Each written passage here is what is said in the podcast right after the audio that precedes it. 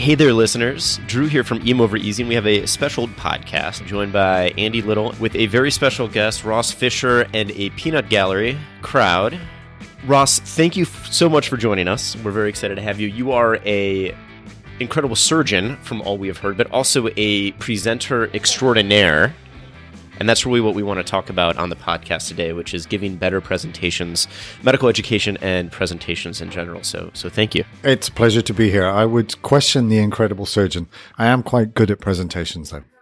So, so Ross, you're you're a pediatric surgeon, and you have kind of taken over this idea of educating people around the world uh, about presentations. So, what was it about presentations where that became your thing?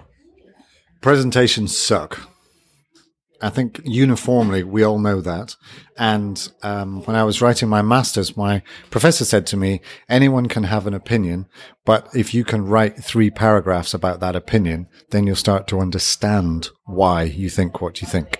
So I think like most people, I recognize that presentations suck. And then I started to try and figure out why they suck. And then once I figured out why they suck, then I could start to make them better. So, walk us through your thought process. Let's start from the basics. Why do we suck so much at giving presentations? Psychological science has been studying presentations for probably the last 30 years. And the, the science is simple and obvious and well recorded that most of what we do in terms of basic PowerPoint sucks. So, um, simple things like the construction of our presentation, the P1 as I call it, the story, it, for virtually every presentation is simply a collection of facts. A collection of facts is not a presentation though. It's simply a collection of facts and that confuses us. Then when it's illustrated, the illustration is psychologically bad. We use text rather than images. People therefore read rather than listen and that overwhelms your cognitive process so you can't think. So the Bloom's taxonomy, which is the concept of learning, fails at the very um, start in that we don't even retain the knowledge. I usually ask people, can you remember the last presentation you were at? And if you can, which very few people can, can you remember three facts? And the shameful thing is virtually none of us can remember the presentation and very, very few people who can remember that can remember three facts. So PowerPoint is not to blame. That's for sure. But the sad thing is that whilst we are of a generation where it didn't used to be that way, education has still been bad in the past because we always believed that the basis of education was knowledge. It isn't. It is the basis of understanding, but you have to move beyond simply knowledge to using knowledge, analyzing knowledge, and progressing up Bloom's taxonomy. So many of us sat through lectures, however they were delivered, and learned nothing. And what we have to recognize is that, first of all, the delivery of that is wrong. Simply reading out PowerPoint does not work as education. But conversely, and this is the shame for us as audiences, is that sat there listening to that does not count as education either. We don't learn anything. So the revolution requires both the educators and the educated to change their approach. We can't expect to read stuff out as a method of teaching, nor can we expect audiences simply to listen and therefore have retained all the knowledge.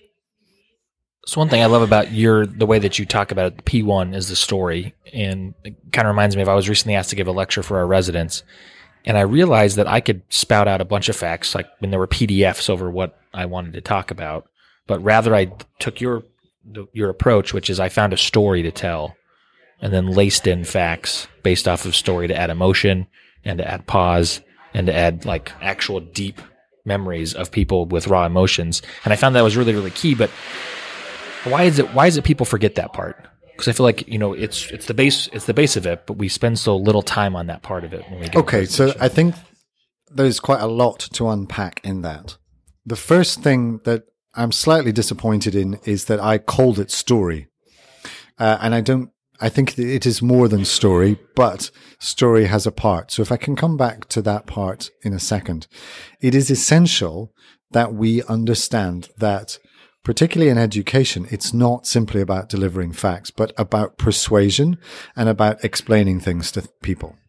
The example I use is uh, Ignaz Semmelweis was the um, an obstetrician in uh, Vienna at the turn of the 20th century, and he discovered why the women of Vienna would not come to the obstetric clinic on the physician led days. The, the babies were dying at a 10 times higher rate than with the midwives on the other days. So the women would not come in, even in labor, if the physicians were on call because they recognized they were going to die. Semmelweis figured out why this was. He died 15 years later, insane, in a lunatic asylum of sepsis, having been unable to persuade people why this was the case. He had the facts, but couldn't persuade people. And he was the father of modern infection control.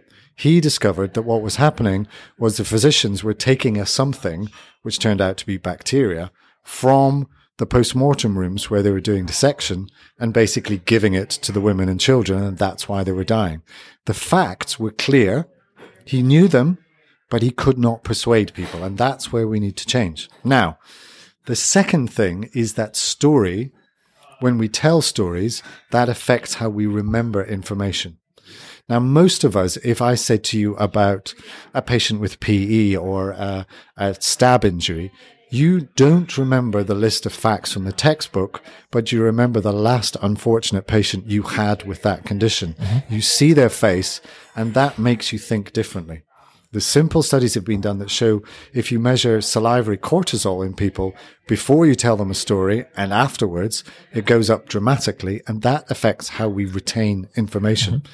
So for most of us, we are, as clinicians, we are more affected by a case presentation or a difficult patient than we are by a journal article we read, which is a double blind randomized controlled trial that shows how we should treat patients differently because story affects how we remember. So that's a complex answer to your question. It's not just story. It's, it's basically the data. But if we use story, it is better retained. You know, a lot of people think that when they listen to your talk, I was at your talk at the teaching course uh, New York City 2016, and people in the audience, and myself included, said, "Well, I guess PowerPoint's the problem, so we just need to ditch PowerPoint." Is that really what you're? Is that that's not what you mean? Because I've sat and talked since then. But w- when you say PowerPoint's the problem, what do you mean by PowerPoint? So I, that's where I started. Yeah. I basically started growling about PowerPoint and how people use bullet points, and my um, phrase used to be "guns don't kill, bullet points do." and that was that was my view of it but the more i thought about it the more i learned to understand that the reason we use bullet points is because we want to list facts it's a good way of listing facts but it's not that that is the problem. It's how we structure our talks. And so when i encourage people to change it's not about restructuring a bad presentation but about considering how we want to deliver the message. And so then when you have a single, identifiable, memorable message and structure that with supportive information, that will then be differently illustrated in the supportive media, which is mostly for people PowerPoint, and then you'll deliver it differently. And so it then will be retained. But the real sadness is that most people listening to this podcast, when they're asked to do a presentation, the very first thing we'll do is open their laptop, open up PowerPoint, and start typing directly into it. And that is the problem.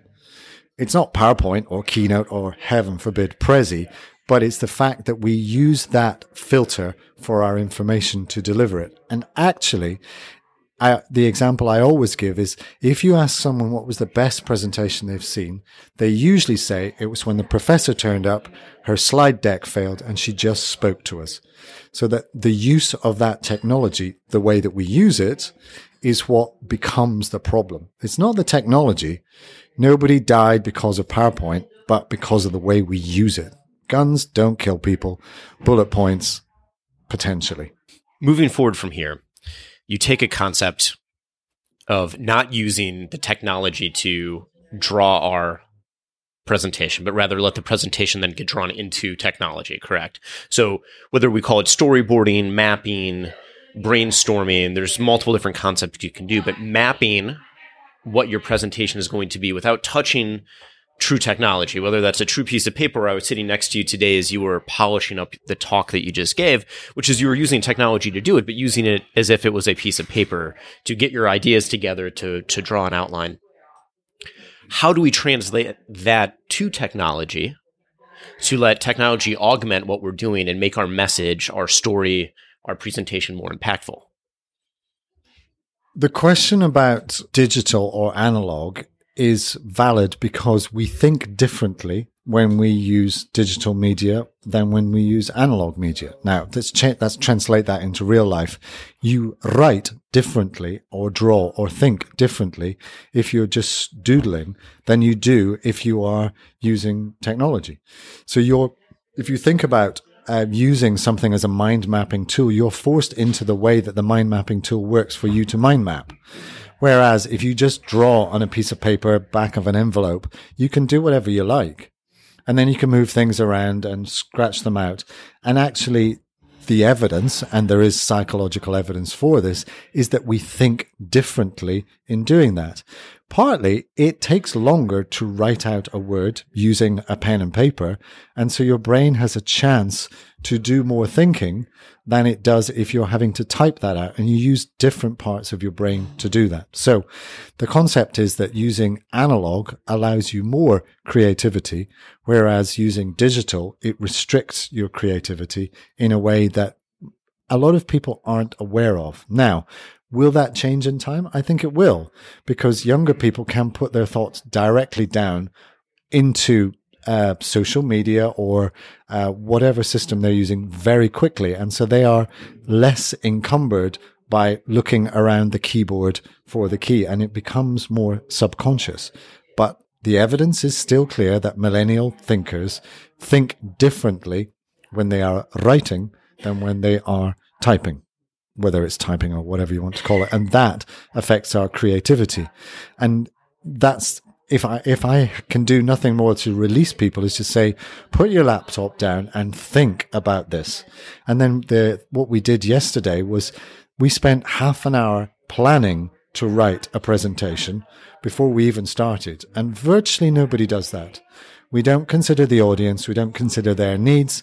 We don't even understand the difference between aims and objectives. And we just write stuff down and then read stuff out. That's one of the reasons it fails.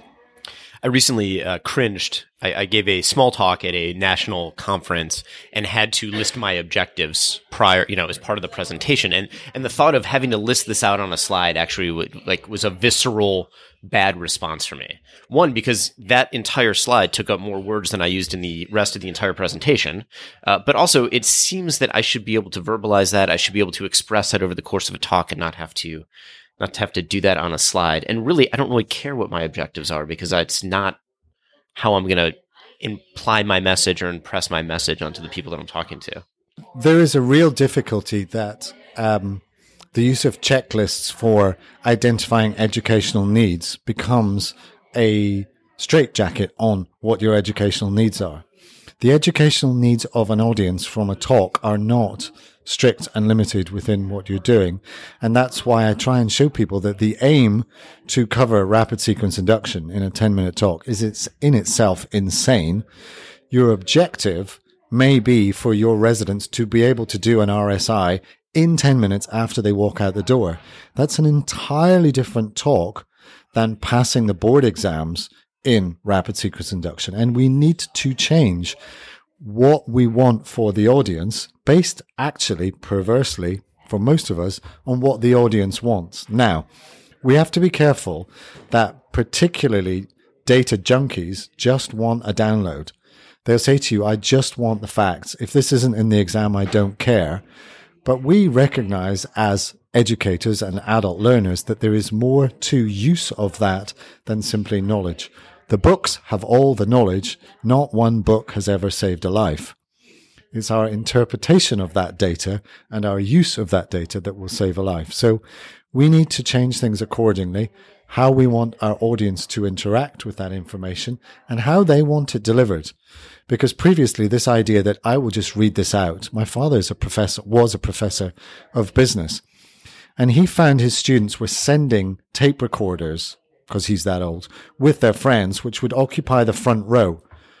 And so what these punters were doing was having their colleagues turn the tape recorder on, record the lecture, and then turn it off. So my father saved them the step, and he just would go along and turn all the recorders off and say, if you want to hear my lecture, you will sit there in the front row and hear my insights. Because we know that the knowledge is in the textbooks, in the blog posts, in the journals. That is freely available what we value and what we get most out of is when you personally turn up and share your insights into that. That's what teaching and learning is about, as opposed to just reading stuff out to people. So, how do you address then the learner? Maybe not as much in graduate medical education. I think most of our providers, our residents, and fellows are interested in providing good care, and along the way, they're going to learn how to pass their board exams. But undergraduate medical education or prior to being a resident, everything is based on passing that next step to become a resident. And so it's not about medical knowledge to take care of patients. At least that's not the real goal of the student. Well, it should be. The goal is to get to the next step where they can actually learn that. And I'm asked all the time by a third or fourth year medical student interested in emergency medicine, what's your advice in my waning months of uh, fourth year clerkship? And my advice is don't worry about it. I'm going to teach you everything you need to know when you show up to the hospital as a resident. Everything else beforehand is just preparing you to get to this step. So, how do we reframe it so that they're actually trying to learn as opposed to just pass an exam? It's difficult and it will take a change in understanding from the learners. And part of that is that we just advise them. If you say that their belief is that all they need to pass the exam is the knowledge, so if you add in the caveat, I will give you the ability to pass the exam and the knowledge, then that is more valuable. And the ability to pass the exam is not simply data retention. Because if there are a thousand facts and they only remember 999, the one that they're missing may be intrinsic. But if you can tell them which is the one essential fact, then that's different. And that's our role is to guide and coach educators, not just to tell them because actually, as I said earlier, all of the information is available somewhere else more efficiently and at a better time available uh, place for them. They can read the textbook at 3 a.m. or 6 o'clock in the morning on the bus on the way in. Whereas you right now at 9 a.m. in the hospital are here to facilitate their learning, not to teach them. And that is not just the corollary. That is a different task. Absolutely. So for those people that are out there, you know, that are going to be asked to give a presentation, what are some simple tips you have outside of what can be found on your website? Simple tips to improve a presentation. So start from the beginning. You need to understand your audience and what their needs are of your talk. And that is really essential. When you've got that, I strongly advise people to develop a single, identifiable, memorable message whether that's about uh, management of Hirschsprung disease in the under fives or rapid sequence induction. That can be done. When you have a single message, you then support that with information and perhaps identify problems with that, challenges. What's the latest research? Something that will make it interesting, having highlighted to the learner that all the information they need is available at the end of the presentation as a download as a blog post, as a hot link, whatever you want to do. When you've got that, then it's much easier to illustrate that, to add to what I call the supportive media, something that will help make that talk go better and be more memorable without it being the data download. And then when it comes to delivery, you're free to go wherever that takes you to go with the learner who suddenly says, actually, I have a master's degree in uh, anesthetic um, medicine. Let's talk differently as opposed to the uh, guy who says, well, I was a paramedic for 25 years. I know this from a different reason. And so then it becomes about the learner, not about the teacher, which sounds uh, grandiose, but actually, how cool is that? Imagine you're a learner and you turn up, and the person who's going to teach you wants to know what you need and how they can make that better. Isn't that cool? Rather than humiliate you by all the knowledge that they've got and you haven't. I think it's a valuable and interesting way to learn rather than be taught. Those are perfect. Nice. Ross, thank you so much for joining us on the EM Over Easy podcast. It has been an absolute pleasure and honor to sit next to you over the past couple days at the Ikigai conference to learn from you firsthand and to have a chance to sit down and have a conversation with you and get this out to our listeners. Thank you for the work that you're doing and for joining us today. We appreciate it. It's a real pleasure uh, and it's a privilege. I don't think I'm all that. I'm just somebody who thinks a lot about all that. So it's humbling and it's great to be involved. The, the topic I had with Rob yesterday is that I think as educators we can save hundreds of lives, whereas as clinicians we'll maybe save five. So it's it's a way of changing the world, and if I can be part of that, that's incredible. Thank you for the opportunity.